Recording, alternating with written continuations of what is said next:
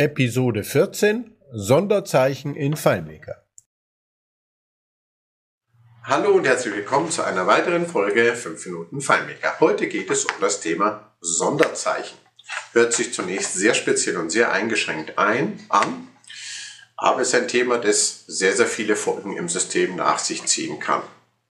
Unabhängig davon, dass FileMaker meines Wissens nach die einzige Programmiersprache oder Programmierumgebung ist, die man in vielen verschiedenen Sprachen programmieren kann, kann ich in FileMaker in der Tabellendefinition für Layoutnamen oder wo auch immer, wenn ich selber Variablennamen definiere oder Feldnamen definiere, Layoutnamen definiere und so weiter, überall dort, wo ich Objektnamen vergebe, Folgendes tun. Ich kann zum Beispiel nach bestimmten Vorgaben vorgehen und nach einer bestimmten Systematik. Ich kann ein Feld zum Beispiel nennen Name unterstrich Vorname und das nächste Feld Name unterstrich Nachname.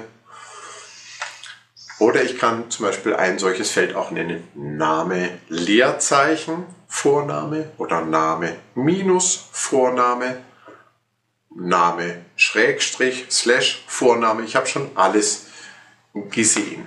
In dem Moment, wo ich Name minus Name zum Beispiel schreibe, verwende ich ein mathematisch relevantes Zeichen. FileMaker wird sich dann bemerkbar machen.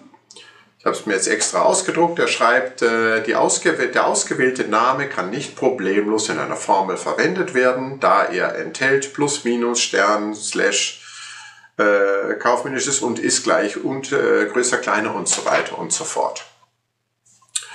Diese Meldung wird anscheinend öfter nicht beachtet, weil ich auch das, wie so vieles, auch in professionellen Lösungen oft finde.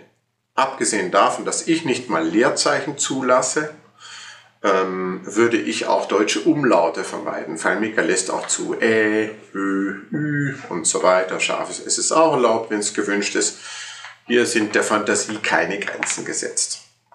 Zum einen ist es, äh, wer schon länger programmiert, etwas, was normalerweise gar nicht geht, was aber auch gar nicht getan werden sollte, selbst wenn es ein Programm wie FileMaker erlaubt, weil ich nicht nur an FileMaker denken muss, sondern wie schon in anderen Folgen auch erwähnt, ich mache mir immer Gedanken darüber, dass eine Lösung skalierbar sein soll. Das heißt, ich sollte von vornherein bei meinen Überlegungen berücksichtigen, dass sie später wachsen kann. Zum Beispiel auch über Schnittstellen mit anderen Umgebungen in Verbindung tritt.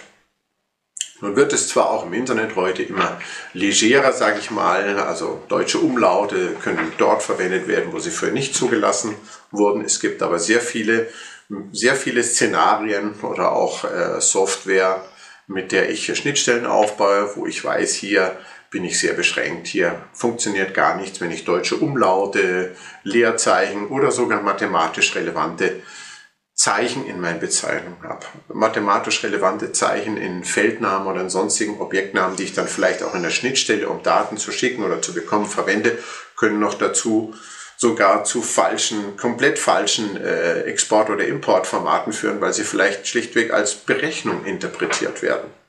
Bei Minus und geteilt ist nicht ungewöhnlich, dass ein Programm eben das annimmt. Mein Rat ist folgender. FileMaker lässt das zu. Ich kann schreiben Name, Schräger oder äh, Stern, also Malzeichen oder äh, Minus, äh, Vorname. Wenn ich das dann eingebe, sagt eben FileMaker diesen, diesen wunderbaren Dialog, diesen Hinweis, der ausgewählte Name kann nicht problemlos in einer Formel verwendet werden, da und ich kann diesen sogar bestätigen und weitermachen. Und FileMaker behilft sich dann, kann man sehr schön sehen, zum Beispiel wenn man eine Formel anlegt, in einer Felddefinition, indem er dann Dollar, also sein Zeichen für eine Variable, und dann macht er eine Klammer drumherum und versucht es einzukapseln, um es irgendwie dann vernünftig weiter zu verwenden. Das ist jetzt keine lokale Variable, die wir definieren, das ist eine FileMaker-Bezeichnung dafür. Aber er versucht, wie gesagt, damit umzugehen. FileMaker intern, alles toll. Vielleicht funktioniert es auch in dem einen oder anderen Szenario. Ich rate davon dringend ab. In Programmiersprachen haben aus meiner Sicht Leerzeichen in Objektnamen nichts zu suchen, es haben mathematisch relevante Zeichen nichts zu suchen und es haben auch deutsche Umlaute dort nichts verloren. Ich persönlich würde mich daran halten. Ich würde als Trennzeichen den Unterstrich verwenden. Das ist ein gängiges Symbol seit Jahrzehnten. Das ist alles sehr strikt, was ich hier sage. Aber die Erfahrung zeigt, sei es zum Beispiel bei einer Schnittstelle mit irgendeiner Banksoftware oder an Versicherungssoftware oder was auch immer es gibt, ähm, es sind bei Weitem nicht alle Programme auf dem Stand, dem vielleicht FileMaker hier bietet. Deswegen haltet das ein. Dann habt ihr bei Schnittstellen grundsätzlich keine Probleme. Und äh, vielleicht ist das in der Lösung auch insgesamt einfach schöner, konsequenter und äh, besser handhabbar. Ich hoffe, es hat euch geholfen. Ich wünsche euch viel Spaß bei FileMaker und bis zum nächsten Mal, wenn es wieder heißt 5 Minuten FileMaker.